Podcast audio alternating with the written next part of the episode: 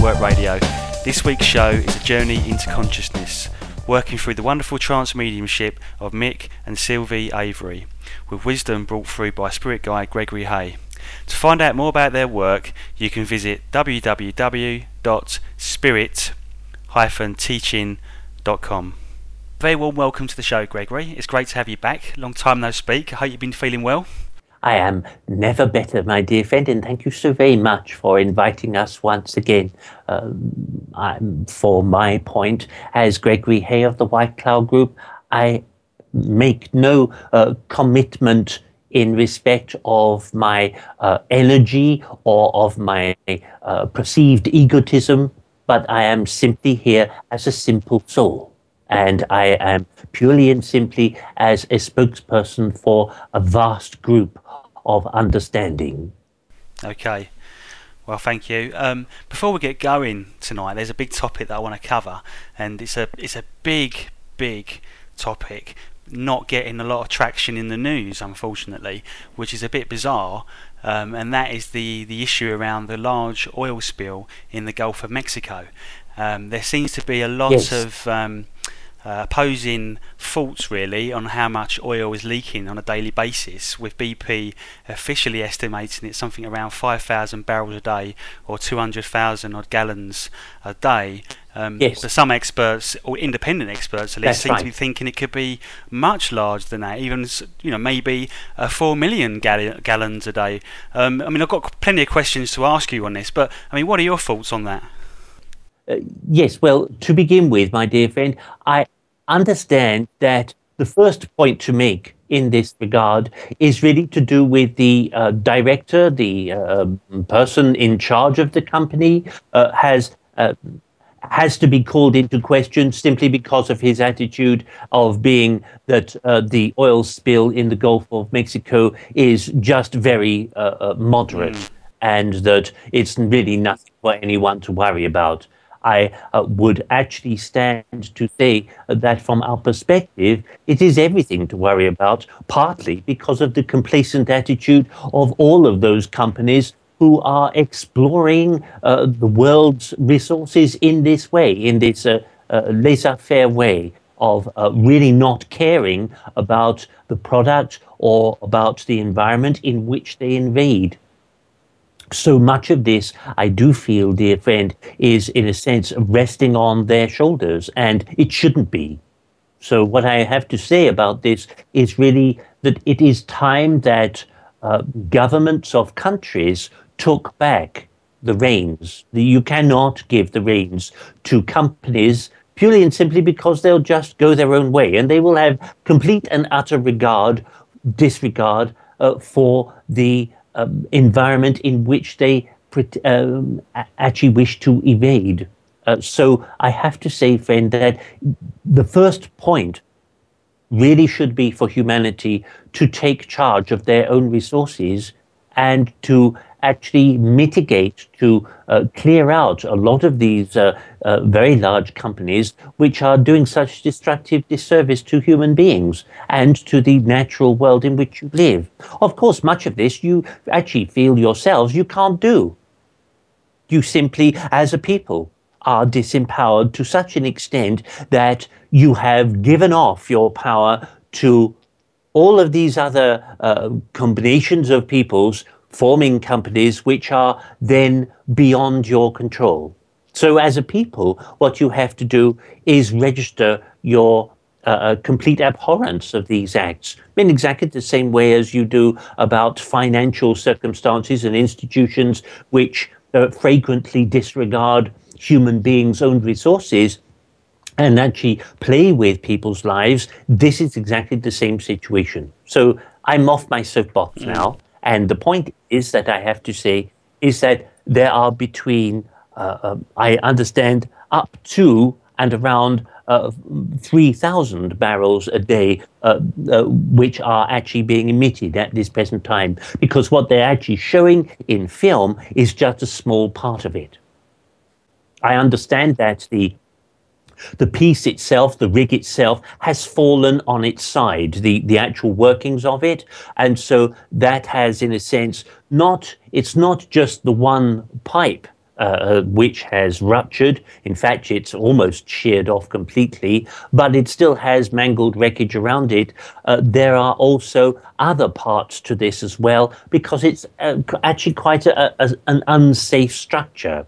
So I understand that part of the problem of this really is that unless they actually get into clearing away the structure completely and then devising a methodology of uh, erecting the right kind of platform deep uh, uh, at the 5,000 uh, feet, I understand that's the depth of, of sea at that point and that uh, uh, because in actual fact the last problem that they had created was in uh, bringing this device down which was supposed to have then uh, been able enabling them to uh, cap in a sense, or to direct the flow of oil away and onto ships and that kind of thing. The point is that they actually sent it down um, uh, the right way up, and they should have sent it down actually upside down and then righted it once they'd got to the bottom. Mm.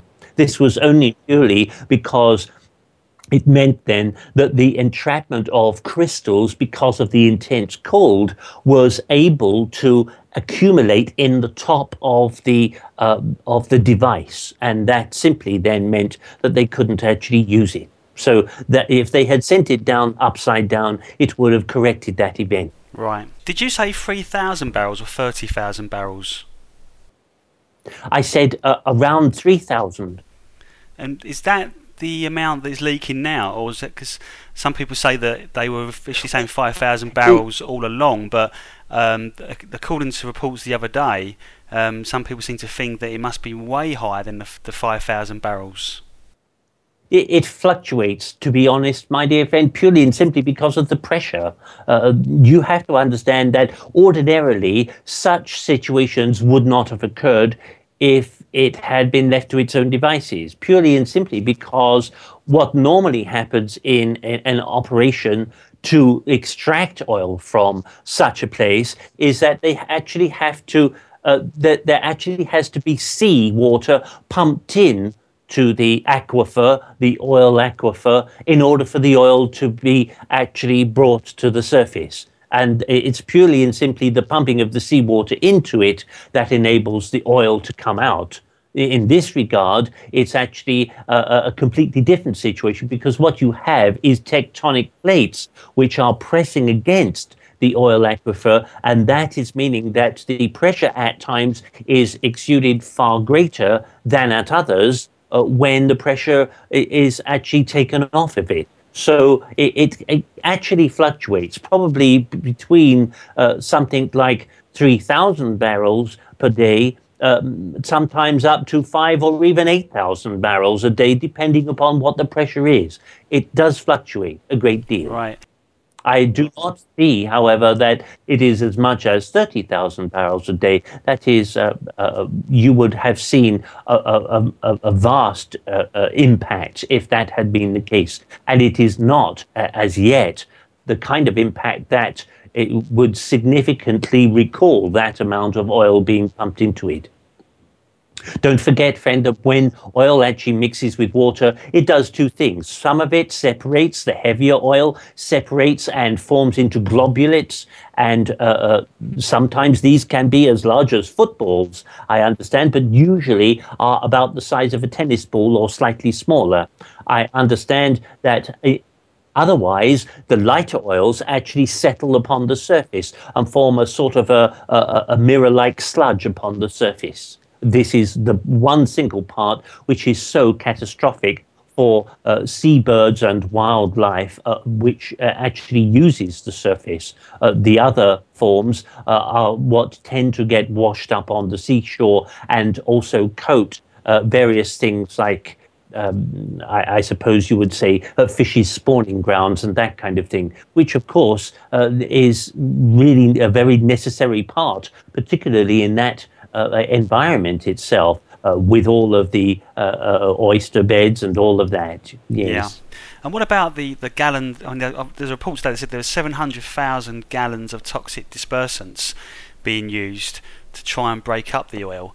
Um, and you have to wonder what that's doing also to the oxygen levels in the sea and also to the environment.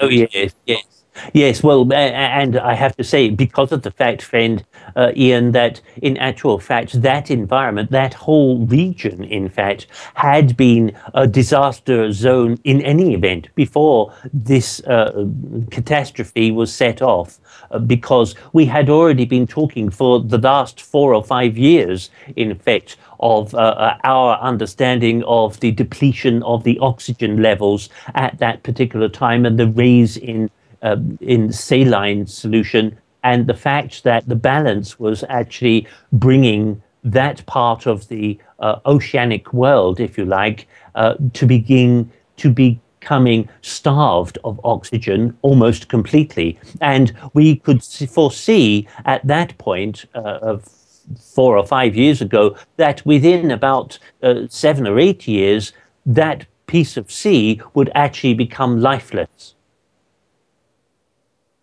And this, of course, uh, oil invasion in this way is uh, simply going to make exacerbate that situation and make it far, far worse. I feel personally that the only uh, scenario now left to the American peoples and American government will be to take command of the entire situation themselves and to then uh, make sure that the oil company itself pays for everything that is then uh, uh, brought about in their favor because they are clearly incapable of making any kind of rational decision about the matter. And even, in fact, because of their multiple failures in this regard and complete disregard for the environment, I would say that that is the, the best scenario for the American peoples and for humanity itself to make in their charge, yes. Mm because I know there's been reports um, with CNBC, I think it was, or CBS.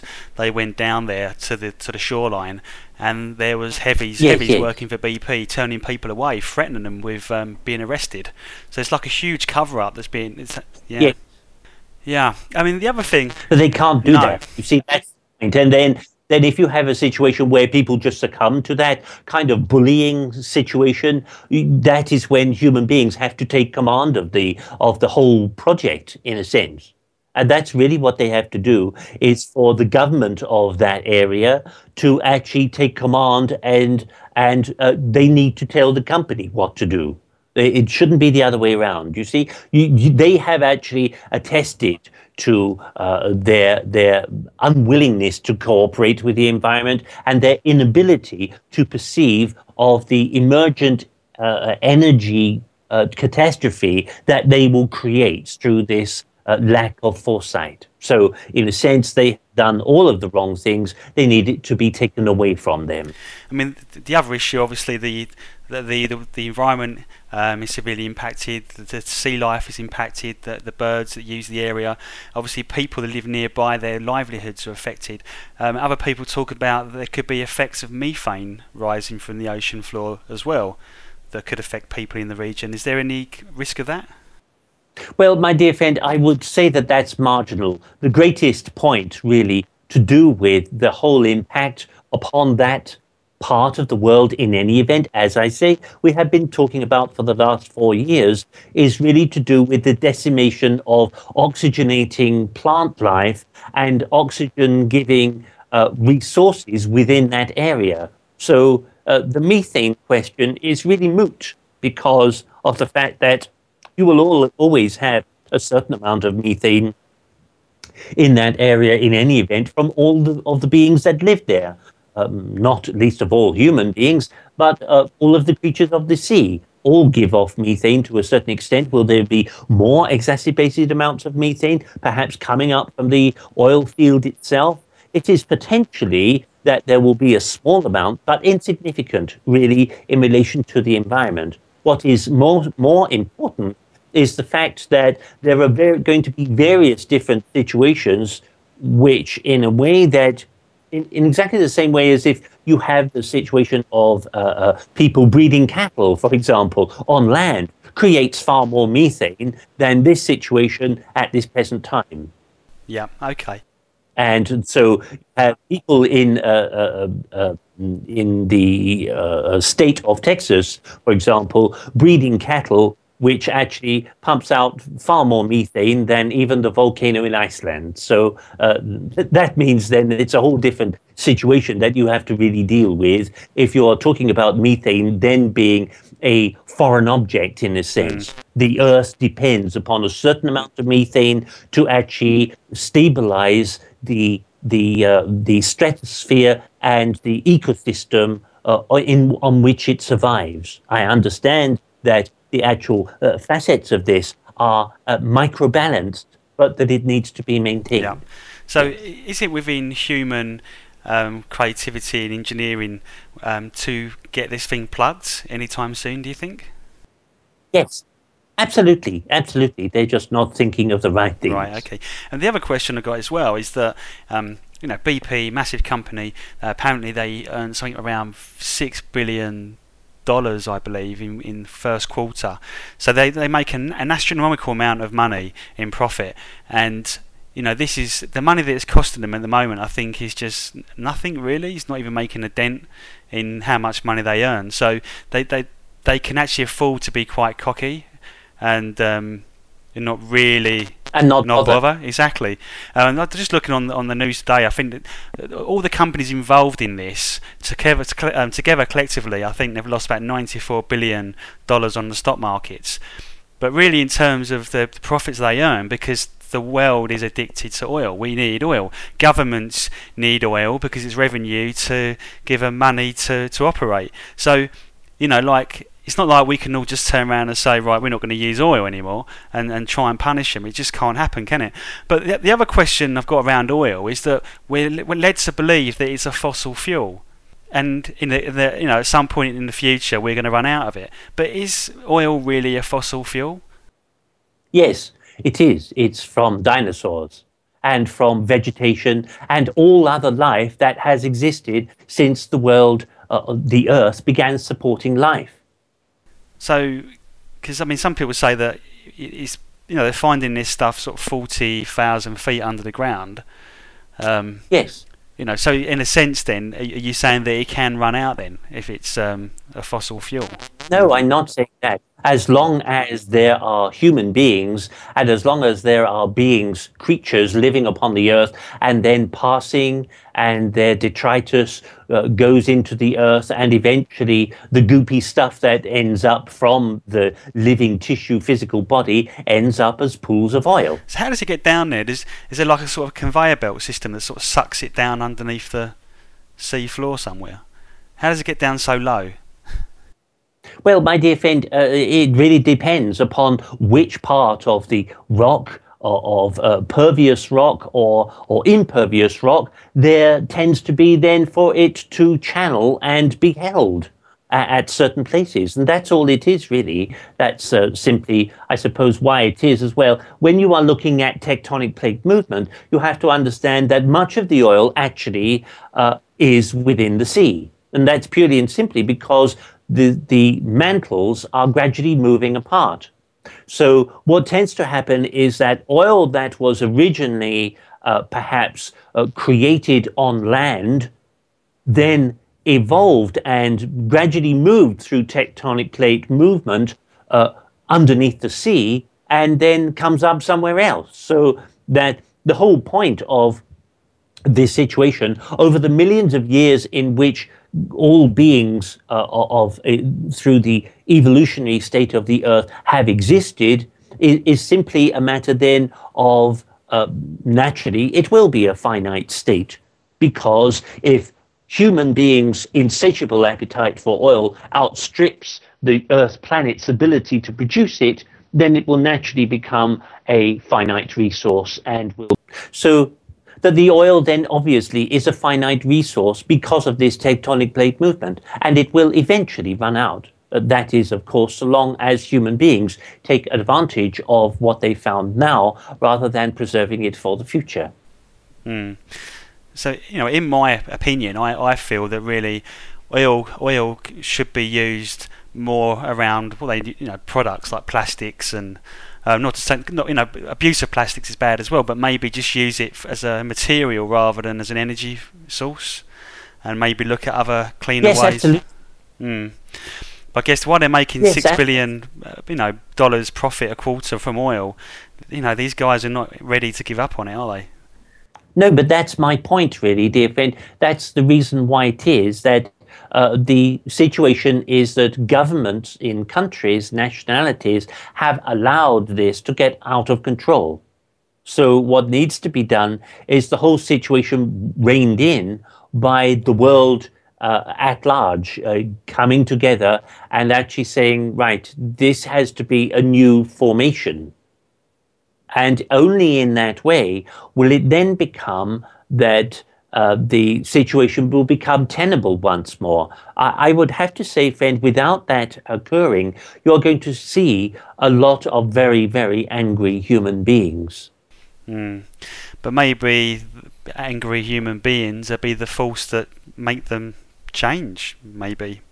It is potentially, I feel, that way, yes, absolutely so.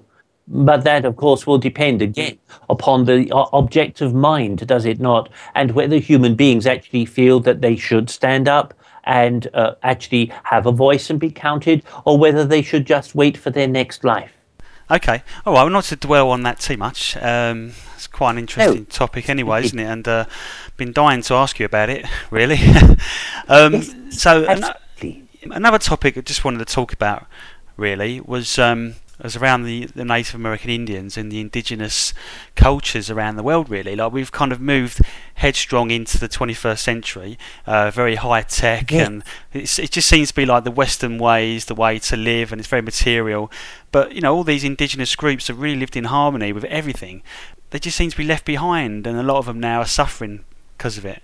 And I just wondered if you had, yes. Know, Yes, absolutely so, friend Ian. Uh, part of, from our perspective, is that of young people within these indigenous groups. And as you say, we're talking about in a global way. This is not something which is just uh, endemic upon one specific group or one country or one uh, nation in particular. This is something which is endemic throughout. I understand that a lot of the uh, great pressures that are exerted upon tribal uh, nations and indigenous groups are really to do with two or three different focused situations which have been arising over the last, uh, well, 10 or 15 years, really.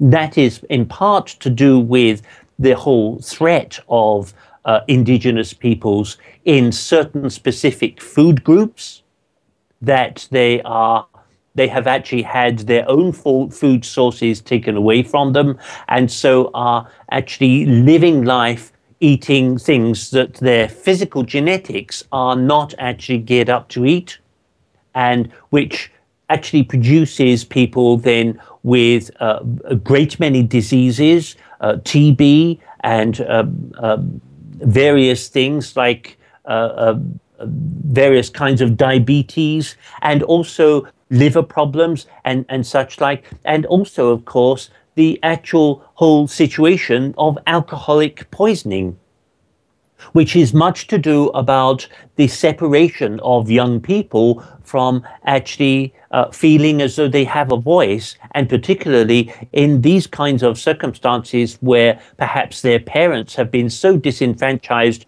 from the land that was taken from them and that kind of thing. I know that a lot of people on your side of life would say, well, uh, human beings just have to live with it, and, and that's the way it is now. It's the way it is on the ground rather than uh, in the fanciful flights of, of uh, looking back at their own ancestry. But at, in some respects, that's all very well to say that. But for many peoples, their parents, young people, uh, their parents have actually become so uh, forlorn about the losses that were created upon them by their loss of habitat, naturality, by their harmonic living condition, as you rightly point out, Ian Friend, that this whole situation is then becoming uh, a, a, source of entrapment to many of these groups. I cite here uh, particularly uh, peoples of the Sioux Nation, uh, particularly, of course, those on Pine Ridge Reservation, as well as many other reservations uh, that I am well aware of, uh, particularly in the Blackfeet Nation as well, uh, to do with uh, various places of their uh, state of reservation understanding. You have to remember, friend, that many of these peoples who live on the reservation lands are actually, even though they are nations within their own right, and in actual fact, under that auspices means that they are countries within their own right, having their own laws and that kind of thing, does not necessarily mean to say that the uh, rights are still adhered to. For example, I understand that in the Blackfeet Nation, that peoples are still not allowed to represent themselves, that they have to have a court-appointed attorney to represent them. They're not allowed to pick their own. I understand also that the situation of uh, uh, uh people actually receiving help from tribal funds and that kind of thing tends to be a very partisan, uh, bipartisan situation in that uh, oftentimes what will happen in tribal areas is that the tribal chiefs actually take a lot for themselves. Where have you heard this before? And that uh, many others then who are who do not have those stations, do not have that uh, uh, uh, luxury of sitting on the tribal councils, actually then um, are left without. And so very many people actually end up in being quite disenfranchised, even though there are many people with very good minds, with uh, good forms of education, their willingness to learn, and all of that um, that doesn't mean to say necessarily that they can actually uh, overcome their problems of great prejudice, particularly from their white neighbors or whoever else they happen to be living close to. For example, I, I turn again with the Pine Ridge Reservation because I understand their water supply is still polluted greatly by those people living further upstream who actually would much rather see them all perish, I am sure. I understand too that there are people, even from your fair country at this present time, who had been doing a great deal to do with the Pine Ridge Reservation and uh, in, in helping them overcome their problems, particularly for their elderly people. But it's really the younger people that we are turning our attention to at this present time because they feel so uh, isolated and so bereft, really. Uh, I understand one of the greatest endemics within this is really to do with alcoholic poisoning and uh, really self abuse, I have to say, uh, purely from their own uh, starvation of, under, of uh, empathy or understanding from the outside world into actually seeing them to be uh, really finding themselves in very much the same way I would have to say as well that peoples from the uh, central Mississippi basin as well are, are, peoples that are feeling completely uh, depressed and left out. In this respect, I know that moves away from indigenous peoples, but you would have very many black communities and uh, peoples from Afro-Caribbean nature, uh, nations which who are actually entrapped in those situations too. And they've been there for a, good many years. Oftentimes, we are looking at uh, fourth and fifth generation uh, peoples that have lived there and that are actually entrapped completely within the environment and simply cannot get out of it. So, what is the only course of action open to them uh, appears to be uh, that of the bottle or some kind of inebriation or, or something just to stem the tide of humanity against them, and also, I suppose, in a sense, the world against them as well, mm. because of uh, different situations of the planet and that kind of thing. This is not something which is just endemic to North America. It's something that a part of, uh, as well that Aboriginal peoples are, are moving through as well. Although I understand that the Australian peoples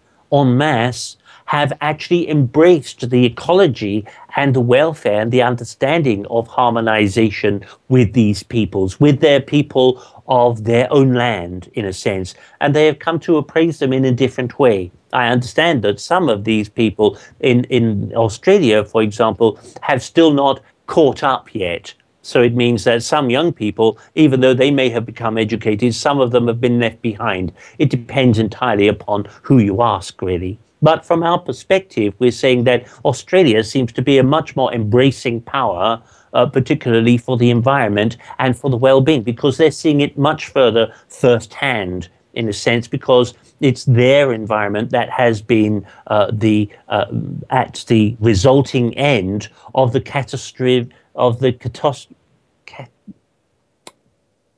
of the catastrophes of the planet. You see, so we have all of these different situations going on in respect of of this, and they are the people who are actually facing it at this present time with their seven year drought and all the rest of it. And I understand that it may well be that it comes up to 10 years. So, in many respects, I would say that people from from that area of the world are actually going through a very tumultuous time at this present moment, as well as many other peoples. I understand that it's quite possible that South America will be next. Yeah, one of the uh, I think it was um, they're, they're, they're trying to stop immigration, like Mexicans coming across into the US.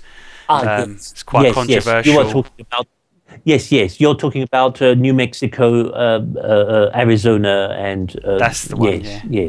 But there again, though, my dear friend, they have their own problems in New Mexico and uh, Arizona, as I understand, particularly to do with the uh, uh, the uh, amounts of drought and also the infestations of varying different kinds of insects moving north purely and simply because of the change in environmental uh, situations in that area, the uh, uh, the warming, gradual warming further north, and the further that that progresses, I understand it's uh, marching at this present time at a rate of around uh, uh 20 to 30 miles a year at this present time, and that means that insects are following it uh, which means is part of the reason why you have the uh, very great uh, uh strenuous situation of bees at this present time being uh, eaten by other bees from South America. And that's only simply because of the gross uh, farming techniques that they had created in North America, which then meant that they weren't actually keeping their bees properly in the first place and led to various kinds of disease and weakness, which meant that they were unable to fight against the killer bees from the south of America. I understand you have similar situations within your present country of the United Kingdom uh, with hornets from France just something I want to ask uh, in context with what you've been saying, really, around all the indigenous groups. And I've come across um, some writings uh, a while back where you know some of the elders in in these indigenous groups were kind of saying that you know they had a prophecy, right? And um, I don't know whether it's a prophecy or whether it's common sense or um, whether they can really see what's going to happen. But they were kind of saying that they wanted Congress or the UN or the, the government to kind of embrace the indigenous peoples. And the way they saw it was that um, if by a certain time this didn't happen, then it was kind of then an opportunity missed, and then the days of purification would be would happen, kind of thing.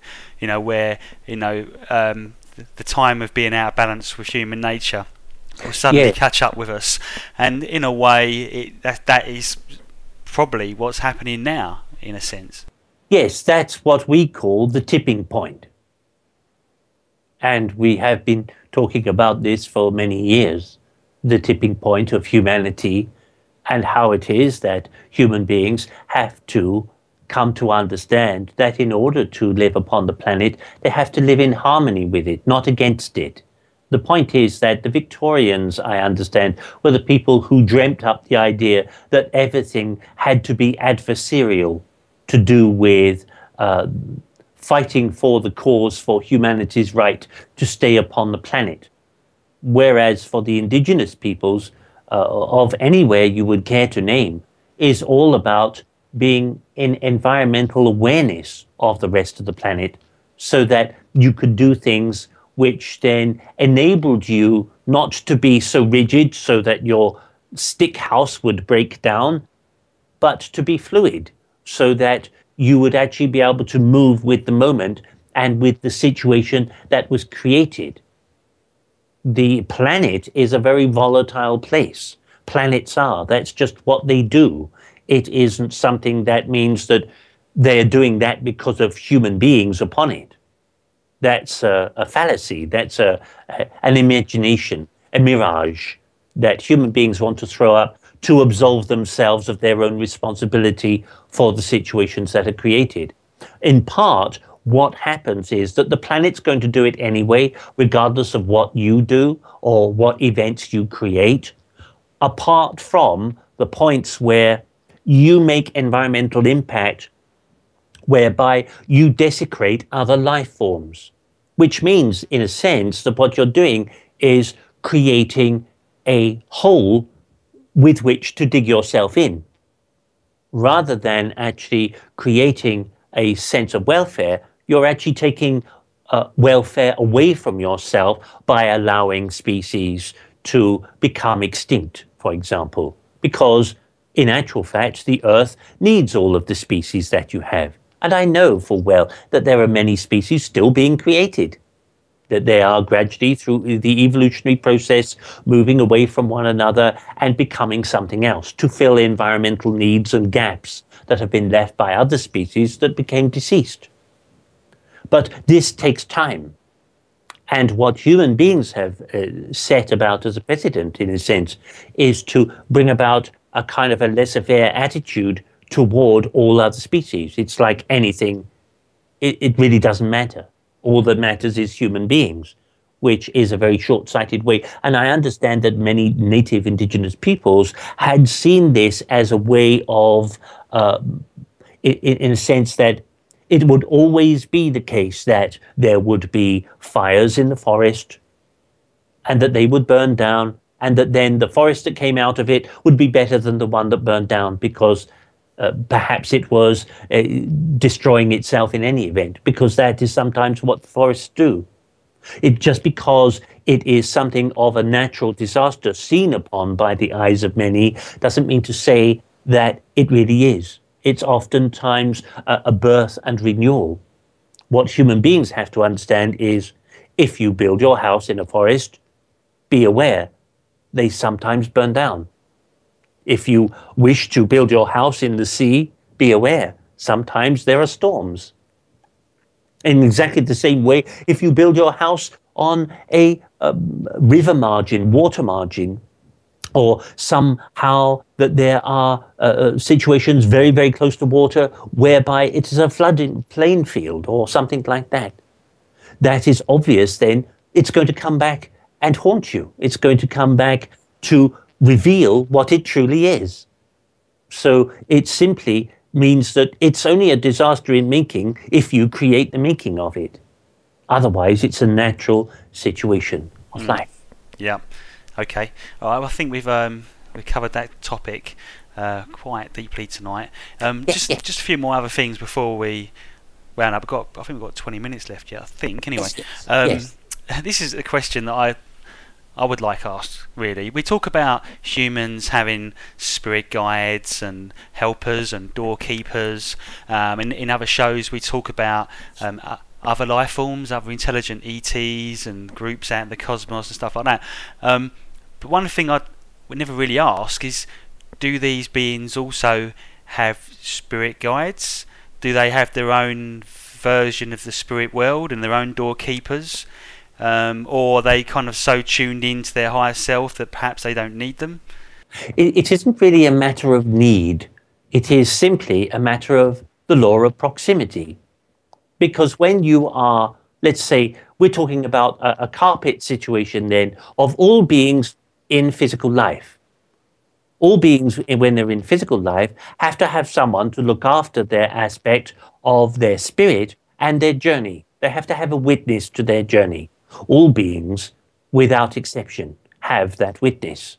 Whether it's a being from their own uh, um, evolutionary state or whether it's a being from someone else's evolutionary state.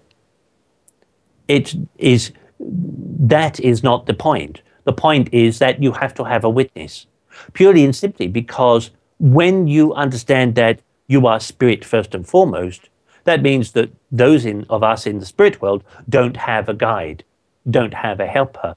We have uh, situations of relationship between one another whereby we do not have barriers in the same way that you have in physical life because you're always vying for and fighting for your place within the pecking order or within the situation of uh, conformity or harmony that you're trying to create.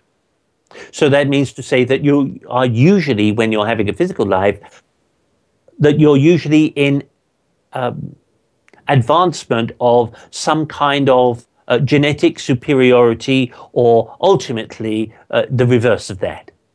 And what happens is that oftentimes what you're trying to do and perceive in the physical life is simply to keep your head above water, when in actual fact, what is going on is something because you cannot necessarily trust the things that other people think or say or feel toward you means that it's very much an adversarial condition. When you're in the spirit world, it isn't an adversarial condition necessarily. I say necessarily with oh, an air of caution, because I never say an absolute. Purely and simply, there are areas within the spirit world in which adversarial conditions do uh, are contaminated, are, are created. However, I leave that to one side for the moment. In the general scheme of the situation, those in our side of life who have maybe had a physical life, or the many trillions and billions and countless number of energies that have not, not ever had a physical life and don't actually want one. It's not the bee's knees to have a physical life. It's, uh, uh, in a sense, like going on an expedition to the other side of the world for a human being. And each being that sets off to have a situation of physical life, be it on the Earth world or be it on some other planet as some other physical life form, will have a being who goes with them from the ether world, from the universe, if you like. A harmonic director? No, not necessarily. Won't necessarily be a being that plays an active part, but just simply as a witness to that person's life.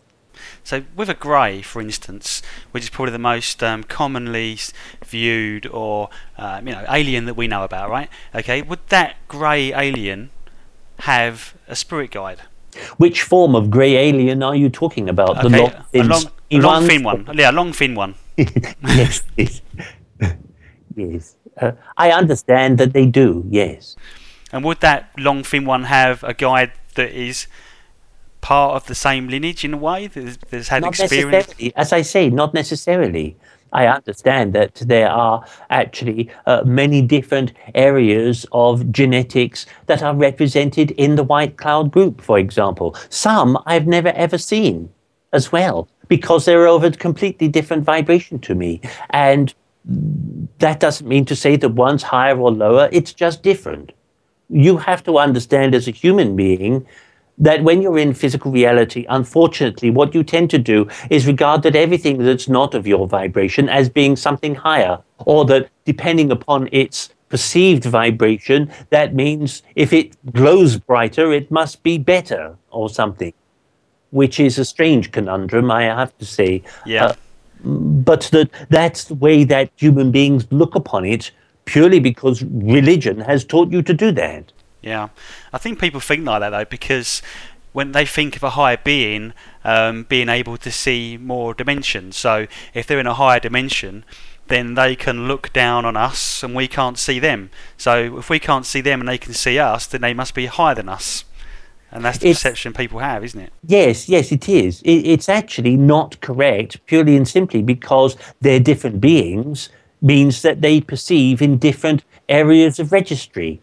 Now, in exactly the same way, dear friends, that human beings often sell themselves far too short, really, in their own physical life, oftentimes because their fear of being egotistical or understanding with what relevance it is that they actually have the visitations or the situations that they embark upon in journeying in the ether world uh, whilst they're asleep or some such thing, and then blow it away by giving uh, some mundane reason of uh, why they're having this dream state or that dream state, when in actual fact it's nothing to do with a simple dream, but actually it's a reality of movement in a different dimension.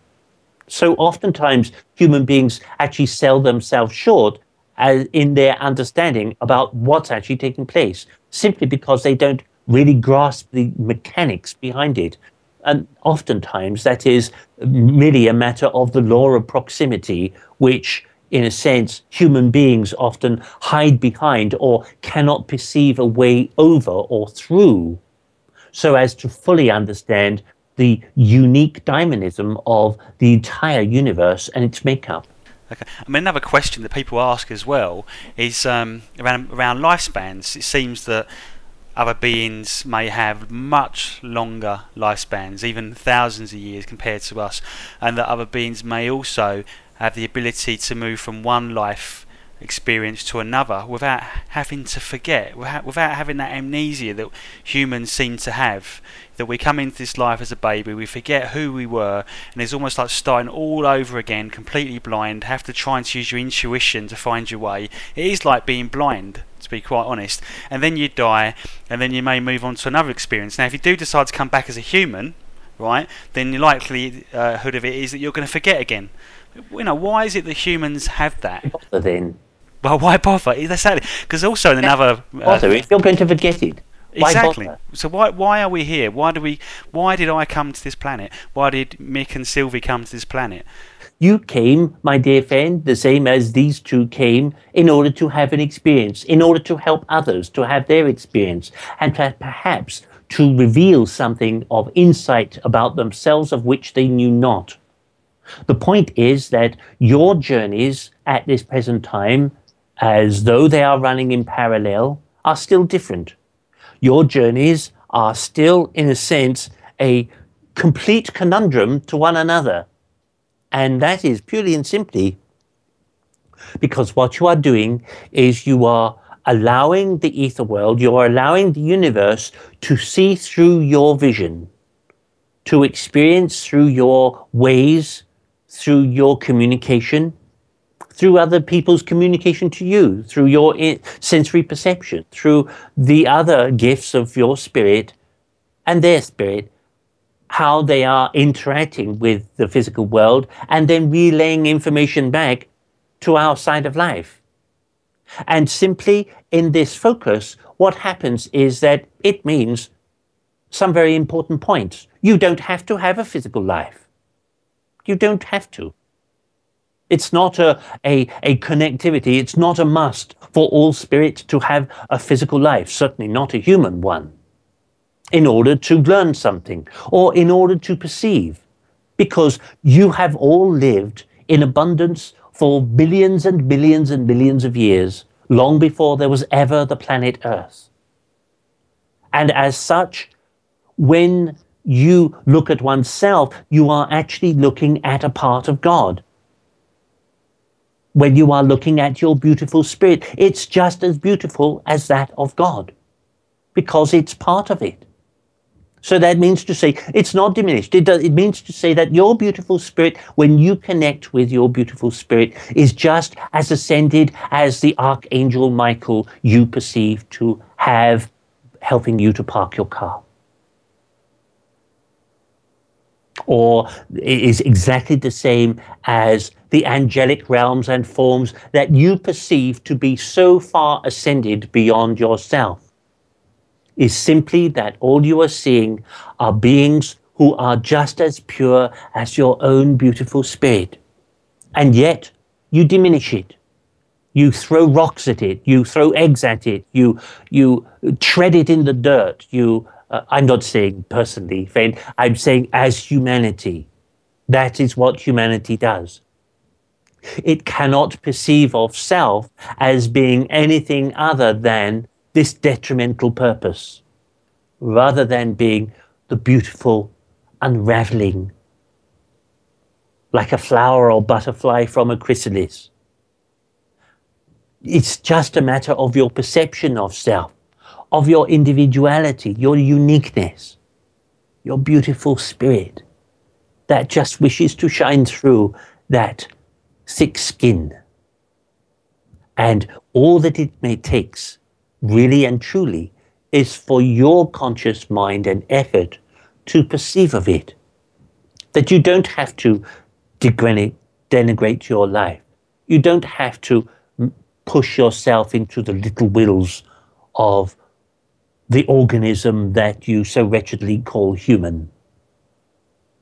You can step beyond that. Everyone has the potential to step beyond simply by creating different markers, simply by creating different behavior, by honoring oneself, by honoring one's neighbor, by honoring your children, your mother, father, sister, brother, the people who are enemies down the road, honoring them too. And understanding that the person maybe who took your son or daughter or sister's life were just as beautiful in their beautiful, pure spirit as you. It's their behavior that lets them down. It's their lack of understanding and insight into their beautiful spirit that fails them. What they need is education. And what you are doing, friend Ian, is educating people to see themselves. Okay, well, it's a very uplifting answer. Um, you've actually lifted me there as well. Um, I mean, that is one of the things I often read on the, on the net that people do get very angry, you know, with life, and they yeah. they often wonder why they're here. You know, what is the point yeah. of it all? You know, it's yeah. a very very tough world, and yes. and it seems everything seems to be hedged against us really, and we think why are we here? And you know that was probably why I asked the other question as well, is why we have to forget because if we were born with some kind of memory at least that we knew that we were connected to, to the divine without yes. the amnesia being so strong yes. then surely the world would be a better place but why, why is it sorry pardon? you would be stoned friend you'd be stoned yes stoned to death you mean like yes, yes absolutely so yes it would be you'd be taken off to the funny farm Mm. But is it a normal thing though within the universe? I mean, do the majority of physical beings across, you know, wherever, um, do they all forget, or is it, you know, give me a feel of what the, you know, the, the majority is on that. It's very, very different. There is no majority. It's very different. It depends entirely upon the schematic that's involved at the time. For example, human beings, they're between, as I say, 200 and 800 cycles per second in as a rule of thumb. You have some beings that are more than that and others that are a lot less. And what happens is that within this, the law of proximity simply dictates what the rule of thumb of the universe is. That if you, as a beautiful, pure spirit, elect to have a physical life, your beingness as a beautiful, pure spirit stays intact.